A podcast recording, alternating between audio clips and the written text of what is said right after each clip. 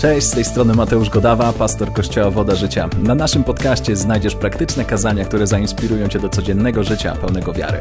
Dobrego słuchania.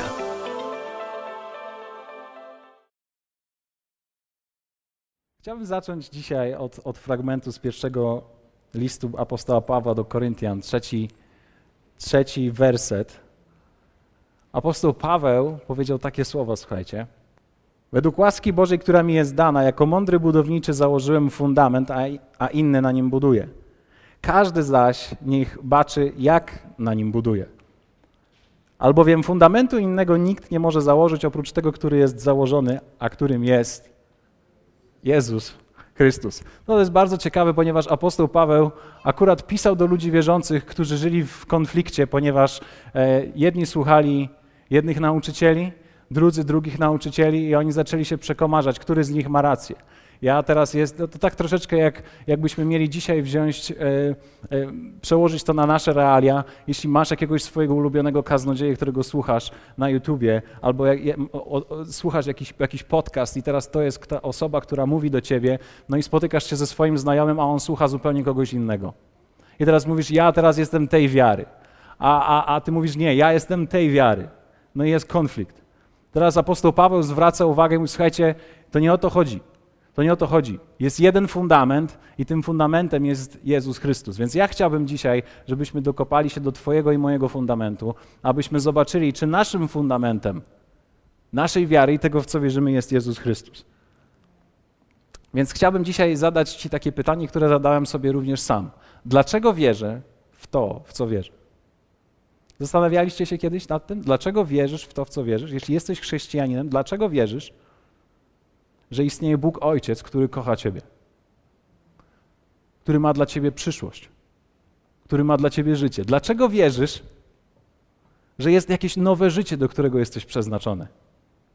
Dlaczego wierzysz w to, żeby, żeby kochać swojego bliźniego, zwłaszcza swoich wrogów i ludzi, którzy, którzy zranili Cię lub zrobili coś niewłaściwego? Dlaczego wierzysz w coś takiego? Dlaczego wierzysz w życie wieczne? Dlaczego wierzymy, że istnieje niebo? Dlaczego wierzymy, że dzisiaj możliwe są cuda i one dzieją się i spodziewamy się ich? Dlaczego w ogóle wierzymy w coś takiego? Dlaczego wierzymy w takie zgromadzenia jak Kościół? Zgromadzenie ludzi wierzących. Doszedłem do, swoje, do, do takiego miejsca w swoim życiu, że zacząłem zadawać sobie to pytanie. Ponieważ wiecie, niektórzy z nas, może niektórzy z nas, tak patrzę na siebie i myślę sobie o tym, że wiecie, wychowałem się w rodzinie chrześcijańskiej. Moją wiarę dzisiaj mogę myśleć sobie, ok, wierzę, bo tak wierzyło się u mnie w domu. Tak się po prostu żyło, mówiło się o Bogu, który jest, który jest dobry e, i, i po prostu przejąłem pewne, pewne wierzenia. Tak? Dlaczego wierzę w to, co wierzę? Bo może mam sentyment do tych ludzi, którzy mi głosili. Ktoś mi głosił, jakiś mój znajomy, może jakiś pastor, jakiś człowiek, którego napotkałem. On powiedział mi Ewangelię, więc w zasadzie mo, mo, moja wiara jest naprawdę mocno, mocno niby skupiona na Chrystusie, ale jest bardzo połączona z tym człowiekiem, z tym sentymentem, z, z tą osobą jakąś konkretną. Dlaczego wierzymy w te wszystkie rzeczy? Dlaczego wierzymy w to, że jest życie wieczne, że jest niebo? Że wierzymy w przyszłość, która jest dla każdego wierzącego zapewniona. Dlaczego wierzymy? Bo niektórzy odwołujemy się do tego, bo tak w moim kościele jest powiedziane. Bo tak zwykle mówią moi znajomi, którzy chodzą do tego samego kościoła. Albo wierzę dlatego, że tak mówili, kiedy byłem w szkółce niedzielnej, w kościele dziecięcym. Uczyliśmy się fragmentów na pamięć. Tak? Albo możemy, możemy odpowiedzieć sobie, dlaczego wierzę w to wszystko, dlaczego wierzę w chrześcijaństwo, dlatego że to jest napisane, tak jest napisane w Biblii. No Biblia tak mówi, więc wierzę, że tak jest. Czy ktoś z Was kiedyś zadawał sobie pytanie, dlaczego wierzy w to wszystko, w co wierzy? W obrębie chrześcijaństwa, o którym dzisiaj mówimy? To wszystko, co wymieniłem, zobaczcie, to, że usłyszałem od kogoś Ewangelię, jeśli opieram moją wiarę o, o ludzi, czy nawet o Kościół, czy nawet o Biblię, wiecie, że tym wszystkim można nieźle zatrząść? My przechodzimy przez różne rzeczy. Zobaczcie. Jeżeli moja wiara jest oparta o osobę, która mi głosiła, o jakiegoś mojego fana wielkiego, jakiegoś nauczyciela z YouTube'a. Jeżeli nauczyciel z YouTube'a powie pewnego dnia, że już nie wierzy, moja wiara gruchnie. Jeśli, jeśli moją wiarę opieram tylko i wyłącznie na doświadczeniu Kościoła, to jeżeli ktoś mnie zrani, albo do mnie nie zadzwoni, albo, albo będziemy mieli jakiś konflikt, czy to w służbie, czy coś, to okazuje się, że moja wiara ulegnie wstrząśnięciu. Jeśli moją wiarę opieram na Biblii, okazuje się, że można nawet ją łatwo podważyć. Ale to chciałbym, żebyście zostali ze mną do końca, bo wierzę, że coś dzisiaj możemy ciekawego zobaczyć. Ale żeby to zobaczyć, musimy, musimy wszyscy zgodzić się na pewną podróż. Chciałbym, żebyście dzisiaj ze mną udali się w podróż do czasów 2000 lat wstecz, kiedy jeszcze nie było Biblii, takiej, jaką my dzisiaj znamy. Kiedy dzisiaj to, co otwierasz, masz złożone w taki komplet e, wszystkich ksiąg i, i one, one wszystkie brzmią logicznie, ale był taki moment w historii, kiedy tego nie było. To był taki moment, do którego chciałbym Was wszystkich dzisiaj zaprosić. To jest moment, kiedy Ty i ja jesteśmy naocznymi świadkami tego, co dzieje się, kiedy Jezus przychodzi na świat. Możecie pójść ze mną na chwilę w taką podróż? Ponieważ chciałbym, żebyśmy upewnili się, co naprawdę leży u fundamentu naszej wiary. No więc teraz tak, wyobraźmy sobie. Jesteśmy ludźmi, którzy żyją około 2000 lat temu. Pewnego dnia słyszymy o Jezusie. O jakimś Jezusie, który wychowuje się wśród rodziny, którą niektórzy z nas nawet mogą znać.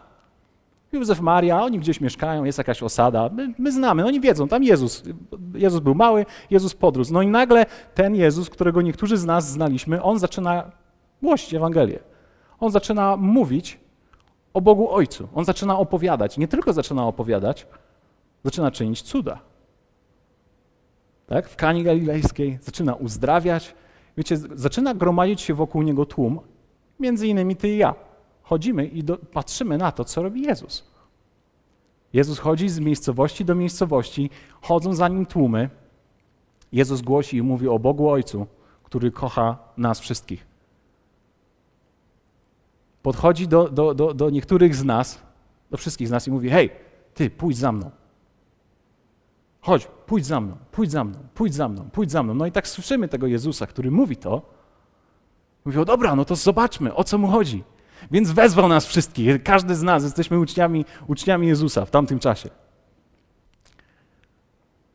Ty i ja mamy możliwość spędzić z Nim bardzo dużo czasu.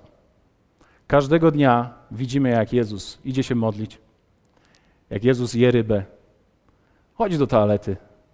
Widzimy go w tych wszystkich normalnych, zwykłych rzeczach, a jednak doświadczamy też tych niezwykłych, kiedy siada i na przykład opowiada o Bożym Królestwie. Albo zaczyna opowiadać taką historię o, o, o siewcy. Tak słyszymy. Wow, wychodzi siewca, aby siać. Nie do końca rozumiemy to. O jakim siewcu on mówi, o jakim słowie. Ale jesteśmy zafascynowani, ponieważ idziemy z miasta do miasta, dzieją się cuda, ludzie są uzdrawiani. Nawet uczestniczymy w cudach, na karmieniu, na karmieniu wielu tysięcy ludzi. Nie mamy pojęcia totalnie, jak to się dzieje, ale coś ewidentnie się dzieje. I zaczynamy coraz bardziej rozpoznawać, że ten Jezus to nie jest po prostu jakiś człowiek, jakiś prorok. Zaczynamy, obserwować go i widzimy, że to jest Mesjasz, o którym kiedyś w naszej tradycji słyszeliśmy, że ma się objawić. Ty i ja zaczynamy, zaczynamy rozpoznawać, to nie jest zwykły Jezus. To nie jest ktoś, to jest Syn Boga żywego. To jest bardzo ciekawe. No i mijają dni. Ty i ja słyszymy wiele różnych historii. Na przykład tą znaną o synu marnotrawnym. Pewnego dnia Jezus opowiada ją. Tak nie do końca jeszcze rozumiemy o co chodzi, ale, ale chodzi o to, że jest jakiś ojciec i jest syn, i ten syn bierze, bierze wszystkie swoje skarby od ojca, idzie się dobrze bawić, i później wraca do ojca, a on go przyjmuje z powrotem. Tak siedzimy i tak patrzymy na Jezusa. Jak, o, co, o, co, o co chodzi? Ale jesteśmy nadal zafascynowani. Jezus daje nam nowe przykazania pewnego dnia, kiedy siedzimy razem i mówi: Słuchajcie, nowe przykazanie wam daję, by kochać Boga i miłować drugiego człowieka. Tak siedzimy, patrzymy, wow, przecież u Mojżesza było tyle różnych przykazań. Ale dobra, dwa brzmi całkiem logicznie. Brzmi ciekawie, jesteśmy zafascynowani. Jezus mówi, żebyśmy się nawet nie martwili o swoje życie. Nie martwcie się o to, co będziecie jeść, o to, co będziecie pić. Ponieważ jest dobry ojciec, który się o was zatroszczy. No i my tak siedzimy. Wyobrażam to sobie, jak ty i ja siedzimy i Jezus opowiada te wszystkie rzeczy. I my wierzymy, że On jest tym Mesjaszem, który był zapowiadany przez słowa. Nawet widzimy ten cud wielki. Jak Łazarz, jeden z naszych znajomych, który umarł, Jezus wzbudza go z martwych. Wow. To jest coś dla nas niesamowitego. Rośnie w nas wielka nadzieja na przyszłość. Jezus mówi o Królestwie Bożym. Niektórzy z nas nie wiemy do końca, co to oznacza. Że może pokona Rzymian Jezus i teraz będzie nowe panowanie. Nie, nie, ma, nie mamy jeszcze do końca wyobrażenia, o co mu tak naprawdę chodzi.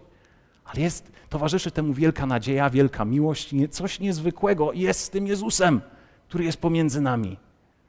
Wszystko do momentu, kiedy Jezus nie zostaje zabrany i skazany na śmierć. Nagle między nami robi się niezły popłoch. My, którzy wierzyliśmy, że Jezus jest Zbawicielem, jest Mesjaszem, robimy krok w tył. Mówimy, ok, coś jest nie tak. Jezus zostaje zabrany, zostaje oskarżony. Ty i ja widzimy, jak biczują go. Widzimy, jak jego ciało zostaje ranione. Przecież to jest Mesjasz. Przecież on opowiadał, że, że przyjdzie królestwo. Przecież on mówił o życiu. Dlaczego pozwala się traktować w ten sposób? To jest bardzo ciekawe na to, co widzimy, patrząc, co się dzieje z Jezusem.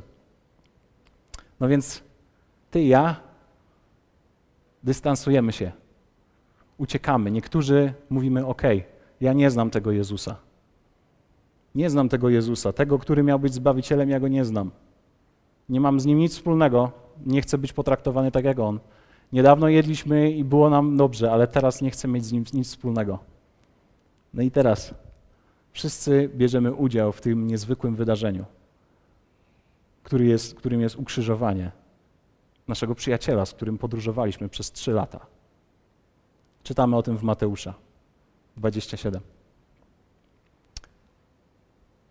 Wówczas żołnierze namiestnika zabrali Jezusa na zamek i zgromadzili wokół niego cały oddział. I zdjęli z niego szaty i przyodziali go w płaszcz szkarłatny. Chciałem, żebyście sobie wyobrazili to, co słowo mówi. Ty i ja jesteśmy naocznymi świadkami tego, co się dzieje. I uplecioną z ciernia koronę włożyli na głowę jego, a trzcinę dali w prawą rękę jego i upadając przed nim na kolana wyśmiewali się z niego i mówili, bądź pozdrowiony król żydowski. Widzimy, jak wielu ludzi śmieje się z niego. To jest nasz Mesjasz, ale oni go nie przyjęli. To jest nasz król, ale nie wiemy o co chodzi. A gdy go wyśmiewali, zdjęli z niego płaszcz i oblekli go w szaty jego i doprowadzili go na ukrzyżowanie. A wychodząc, spotkali człowieka Cyrenejczyka imieniem Szymon. Tego przymusili, aby niósł krzyż jego. A gdy przyszli na miejsce zwane Golgota, co znaczy miejsce trupiej czaszki, dali mu do picia wino zmieszane z żółcią i skosztował je, ale nie chciał pić. A gdy go przybyli do krzyża, rozdzielili szaty jego, rzucając o nie losy. Ty i ja stoimy z daleka i patrzymy, jak Jezus zostaje przybity. Jak żołnierze biorą te olbrzymie gwoździe i po prostu, tak po prostu, w osobę, którą znamy, tak dobrze znaliśmy, te same ręce, które podawały chleb, są teraz tymi rękoma, które są rozciągnięte i zostają uderzone gwoździem, przebite. Hmm. I umieścili nad jego głową napis z podaniem jego winy. Ten jest Jezus, król żydowski. Wraz z nim ukrzyżowali wówczas dwóch złoczyńców, jednego po prawicy, a drugiego po lewicy. A ci, którzy przechodzili mimo, bluźnili mu, kiwali głowami swymi i mówili: Ty, który rozwalasz świątynię i w trzy dni ją odbudowujesz, ratuj siebie samego, jeśli jesteś synem Bożym i stąp z krzyża. My wszyscy, którzy szliśmy za Jezusem i patrzyliśmy na Niego, teraz słyszymy to, co ludzie mówią dookoła, jak śmieją się i drwią. Podobnie arcykapłani wraz z uczonymi w piśmie i starszymi wyśmiewali się z Niego i mówili, innych ratował, a siebie samego ratować nie może. Jest królem Izraela, izraelskim. Niech teraz stąpi z krzyża, a uwierzymy w Niego. Zaufał Bogu, niech On teraz go wybawi jeśli ma w nim upodobanie. Wszak powiedział, jestem Synem Bożym. Tak samo urągali mu złoczyńcy, którzy z nim byli ukrzyżowani. A od szóstej godziny do godziny dziewiątej ciemność zaległa całą ziemię. A około dziewiątej godziny zawołał Jezus donośnym głosem i ty i ja słyszymy to. Eli, Eli, lama sabachtani, co znaczy Boże mój, Boże mój, czemuś mnie opuścił. Niektórzy zaś z tych, co stali tam, usłyszeli to, mówiąc: Ten Eliasza woła. I zaraz pobiegł jeden z nich, wziął gąbkę, napełnił octem, włożył na trzcinę i dał mu pić. A inni mówili: Poczekaj, zobaczymy, czy Eliasz przyjdzie, aby go wyratować.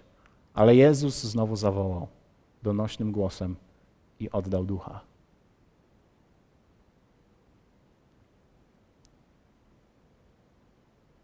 Ty i ja widzimy, jak Jezus umiera. Chciałbym, żebyśmy spróbowali sobie to wyobrazić, ponieważ nie tylko Jezus umiera. Umiera cała nasza nadzieja i to wszystko, co mówił o życiu z Bogiem, o Bogu Ojcu, o cudach, o Królestwie, nagle wszystko w tej jednej sekundzie przestaje mieć jakiekolwiek znaczenie. Jesteśmy totalnie zgubieni. Czujemy się co nieco, jakby ktoś nas oszukał, ponieważ trzy lata podróżowaliśmy za kimś, kto nie powinien umrzeć. Nie wiem, czy to kiedykolwiek widzieliście, ale słowo pokazuje, jak wielu uczniów, wszyscy, którzy za nim szli, stracili wiarę w momencie, w którym Jezus umarł.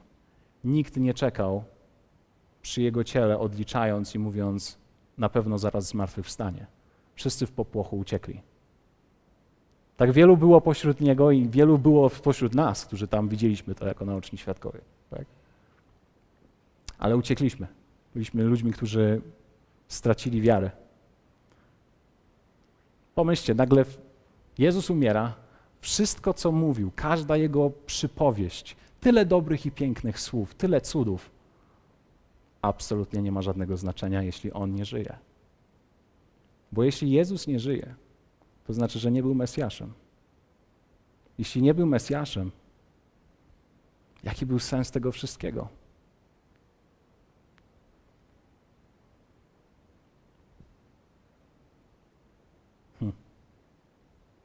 Nawet postanowiliśmy zrobić mu pogrzeb.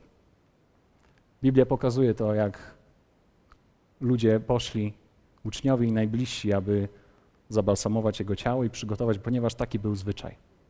Dlaczego? Ponieważ nikt się nie spodziewał. Ponieważ wszyscy stracili wiarę. Aż do trzeciego dnia.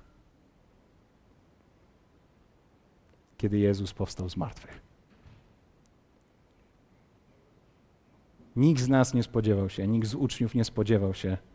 Wszyscy stracili wiarę, każdego wiara została potrząśnięta. Ale stało się coś niezwykłego kiedy kilka kobiet poszło, żeby zobaczyć, czy Jezus, czy Jezus jest, chciały po prostu zatroszczyć się o Jego ciało, zabalsamować, nie znalazły Go tam. Grób był pusty. Okazało się, że Jezus zmartwychwstał. Na początku nikt z nas nie chciał w to uwierzyć. Czytamy o tym, jak Piotr biegł, jak szalony do grobu. Zobaczył grób pusty. I nie uwierzył. Jan opisuje to inaczej ponieważ Jan podróżował tam razem z nim. I jako pierwszy dobiegł do grobu, ale nie wszedł do niego. Najpierw przybiegł Piotr, wszedł do środka, zobaczył, że wszystko jest poukładane, tylko nie ma ciała, są prześcieradła. Jan mówi: Jak wszedłem i zobaczyłem, to uwierzyłem. I później czytamy te niezwykłe historie, kiedy Jezus pojawia się i pokazuje się z powrotem. Nagle ten, nagle, nagle ten, który nie żył, ożył. A to zmienia wszystko, ponieważ to jest brakujący puzzle do wszystkich historii, które nam opowiadał. Nagle całe niebo i to, to przyszłość, Bóg Ojciec, o którym opowiadał, przebaczenie grzechów, wszystko ma sens, ponieważ On żyje.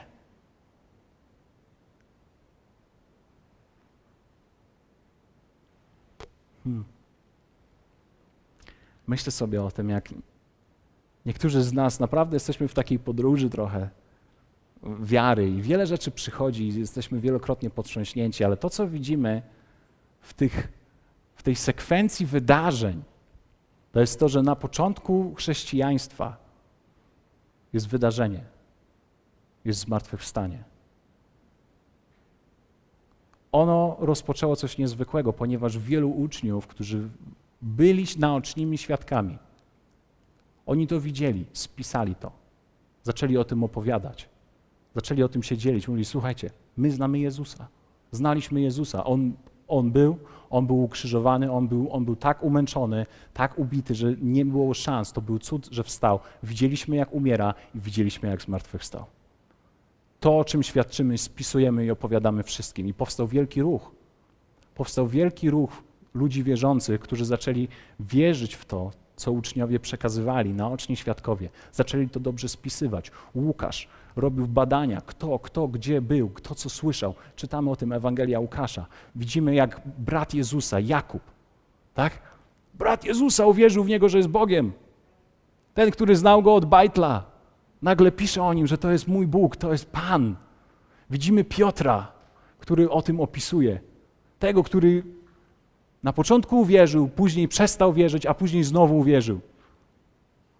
A na końcu dał się zabić za Ewangelię, ponieważ widział Chrystusa, który wstał z martwych. Coś niezwykłego, więc ty i ja jesteśmy świadkami czegoś bardzo interesującego i nasza wiara i chrześcijaństwo musi być zawsze poprowadzone do tego niezwykłego wydarzenia, którym jest zmartwychwstanie Chrystusa ponieważ tak to się działo. Było najpierw wydarzenie, później powstał ruch, a dopiero po jakimś czasie została spisana Biblia. W takim wymiarze, jakim ty i ja dzisiaj możemy ją czytać, mniej więcej.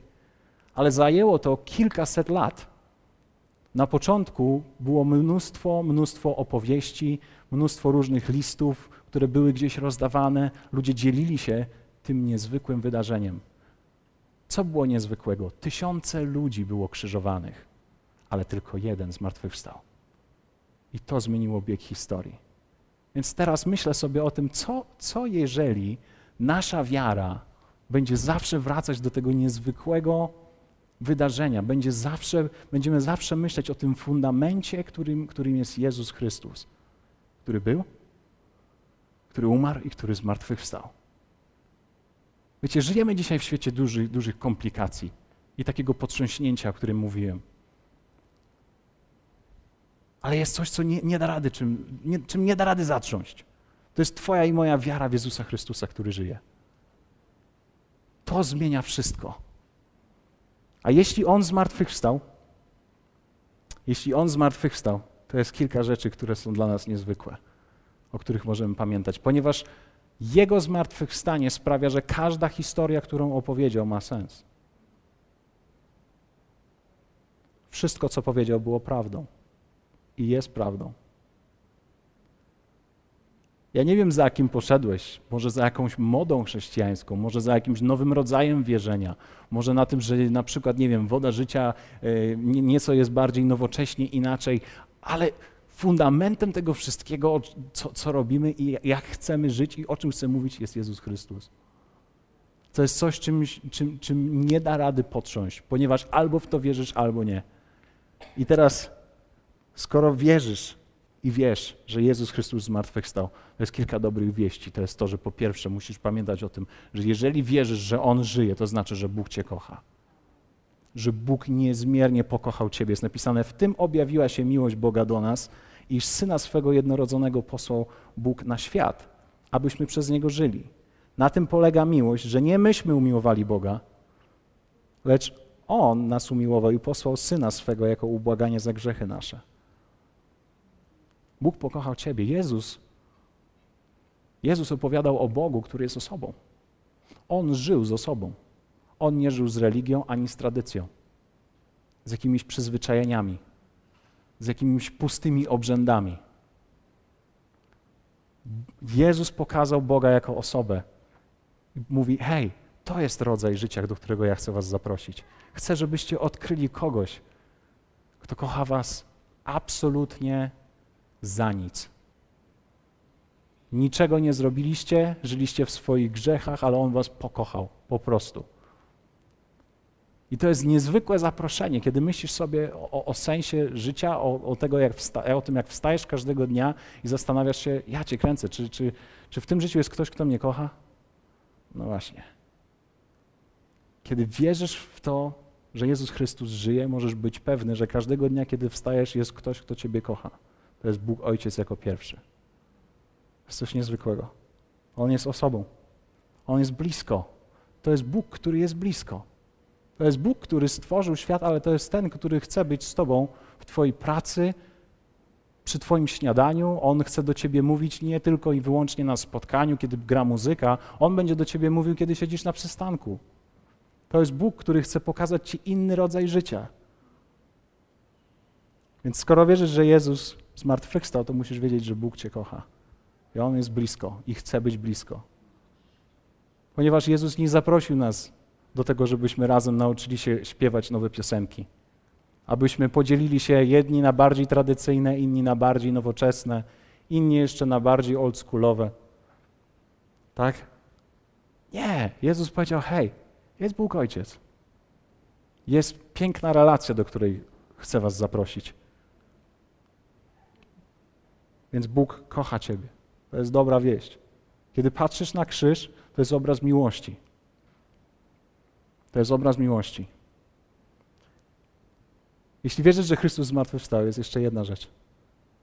To jest jedno z pytań, na które wielu, na które szukamy odpowiedzi, a Jezus na nie odpowiedział. To jest to, że istnieje życie po śmierci. Albo powiedziałbym inaczej, niebo istnieje naprawdę. Niebo istnieje naprawdę. W Jana 11:25 są takie słowa. Jezus mówił do pewnej kobiety, ale ci, którzy byli z nas tam i słuchali tego, nie rozumieliśmy tego na początku. Ja jestem zmartwychwstanie i życie. Kto we mnie wierzy, choćby i umarł, żyć będzie. A kto żyje i wierzy we mnie, nie umrze na wieki. To jest coś niezwykłego, ponieważ jest tylko jedna osoba, która przeszła ze śmierci do życia. To jest Jezus Chrystus. A to oznacza, że niebo istnieje naprawdę. To oznacza, że ty i ja możemy każdego dnia myśleć i wiedzieć o tym, że to moje życie doczesne pewnego dnia się kończy, ale ja nie zasypiam na, na zawsze. Jest perspektywa wieczności, która mnie czeka.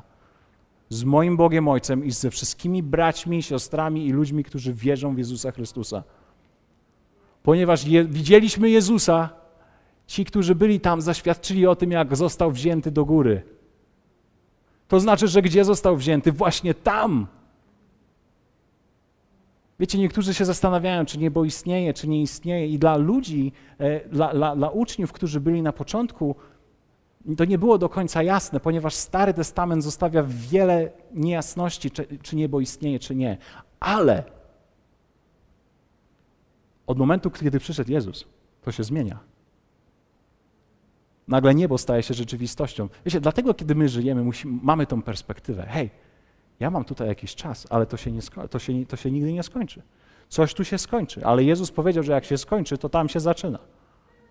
Więc z jednej strony, wiecie, zobaczcie, jak, jak, to jest dla nas niezwykle ważne, aby mieć tą perspektywę, że niebo istnieje naprawdę, że jest druga strona, że ludzie wierzący, których żegnamy po, tutaj, są już tam, a my do nich dołączymy tak czy inaczej. Pomyśl sobie, przez cokolwiek przechodzisz, jakikolwiek trud tej ziemi, za duża rata, kryzys w małżeństwie, tak? Co może być jeszcze? Nie starcza, straciłeś pracę, twoja firma zbankrutowała albo zbankrutowało cały system ekonomiczny, gospodarczy, wali się, tak? Hej! Istnieje inna perspektywa. Istnieje zupełnie inna perspektywa. Nawet sam Piotr o tym mówił. Wiecie, to jest bardzo interesujące, że uczniowie, którzy podróżowali z Chrystusem, oni nie mieli takiej perspektywy, jak czasami my mamy, że jak Boga nie ma, że jak, że jak dzieją się złe rzeczy, to znaczy, że Boga nie ma. Oni mówili, hej, przechodzimy przez różne rzeczy, ale nasza perspektywa jest zwycięstwo, które jest w Chrystusie. Dlaczego? Piotr o tym pisał, ale mógł tylko o tym napisać, ponieważ widział, jak jego, jak jego przyjaciel Jezus został zamęczony na śmierć, a później zobaczył, jak on żyje. Mówi, hej, to wszystko, co przechodzimy, nie ma takiego wielkiego znaczenia. To jest niezwykłe, więc niebo istnieje naprawdę. Ty i ja możemy mieć, mieć tą perspektywę. Kiedy wierzysz, że Chrystus żyje, możesz, możesz być pewny, że masz nowe życie. Zostałeś zaproszony do zupełnie nowego życia. Słowo mówi w ten sposób: Tym zaś, którzy go przyjęli, czyli tym, którzy przyjęli Jezusa Chrystusa, tym, którzy uwierzyli, że On żyje, Bóg dał prawo stać się dziećmi Bożymi, tym, którzy wierzą w imię Jego, którzy narodzili się nie z krwi ani z cielesnej woli, ani z woli mężczyzny, lecz z Boga. Coś niezwykłego dzieje się za każdym razem, kiedy ktoś uwierzy w Jezusa Chrystusa. Stajesz się zupełnie nową osobą, nowym człowiekiem. Słowo mówi, że jesteś Bożym dzieckiem. Nie jesteś Bożym wrogiem, jesteś Bożym dzieckiem. Zostajesz zrodzony z Boga. I teraz w Rzymian czytamy takie słowa: Pogrzebani tedy jesteśmy wraz z Nim przez chrzest w śmierć, abyśmy jak Chrystus wskrzeszony został z martwych przez chwałę Ojca, tak i my nowe życie prowadzili. To jest inna perspektywa. Jest nowe życie, do którego Bóg nas powołuje. Z jednej strony ty i ja możemy mieć, mieć myśl, myśl taką, że istnieje Bóg Ojciec, On chce, abyśmy mieli z Nim bliską relację. Istnieje perspektywa wieczności i życia wiecznego, tak? Ale jesteśmy powołani tutaj do zupełnie nowego życia. To jest życie jako Jego synowie, Jego córki, jako ludzie, którzy podążają za Nim, którzy są zrodzeni, których przeszłość została odsunięta, których każdy grzech i przewinienie zostało odsunięte dawno, daleko i nigdy nie zostanie wspomnione. Jeśli kiedykolwiek miałeś poczucie, że nawaliłeś, że zrobiłeś coś nie tak, że zraniłeś kogoś, możesz wiedzieć, że kiedy stajesz przed Bogiem i przyjąłeś Jezusa Chrystusa, to zostaje ci zapomnione. Tego nie ma, to jest skasowane, jesteś absolutnie nową osobą. Teraz Bóg wzywa nas do nowego życia, abyśmy my mogli żyć tym nowym, przebudzonym życiem jako Boże dzieci. Każdego dnia to nowe życie to jest moje życie w przebaczeniu. Mogę żyć w przebaczeniu do siebie samego. Bo wiem, wiem co zrobiłem, ale Jezus, ze względu na Niego mogę również przebaczać ludziom, którzy są wokół mnie. Nie muszę trzymać urazy. Mogę łatwo odpuścić, ponieważ wszystko mi zostało odpuszczone. To jest inny rodzaj życia, to jest życie w wolności od grzechu i jego konsekwencji. Ty i ja nie musimy umierać za nasz grzech. Wcześniej karą za grzech była śmierć. Ale ponieważ Chrystus położył siebie samego, my jesteśmy wolni od tego. Wow. To jest zupełnie nowe, nowe życie, do którego jesteśmy wezwani. To jest życie w miłości do Boga i do miłości do ludzi. Możesz kochać innych wokół siebie. Naprawdę. Tą miłością, którą zostałeś sam pokochany. To jest życie w celu, poczuciu, że życie ma sens. Ponieważ Jezus powiedział: Ja was wybrałem, wybawiłem, ale was powołałem. Więc teraz życie ma sens, nie jesteś tu, żeby przeżyć, masz jakieś zadanie. Hej, co by było, kiedy, gdyby nasza wiara, wiecie, gdyby to wszystko, o czym mówimy i wierzymy i podróżujemy jako chrześcijanie, jako ludzie wierzący, ci, którzy czytają Biblię i znają niektóre kazania, jakbyśmy zawsze mogli odwołać się do tego fundamentu, którym jest Jezus Chrystus, ponieważ to zmienia wszystko.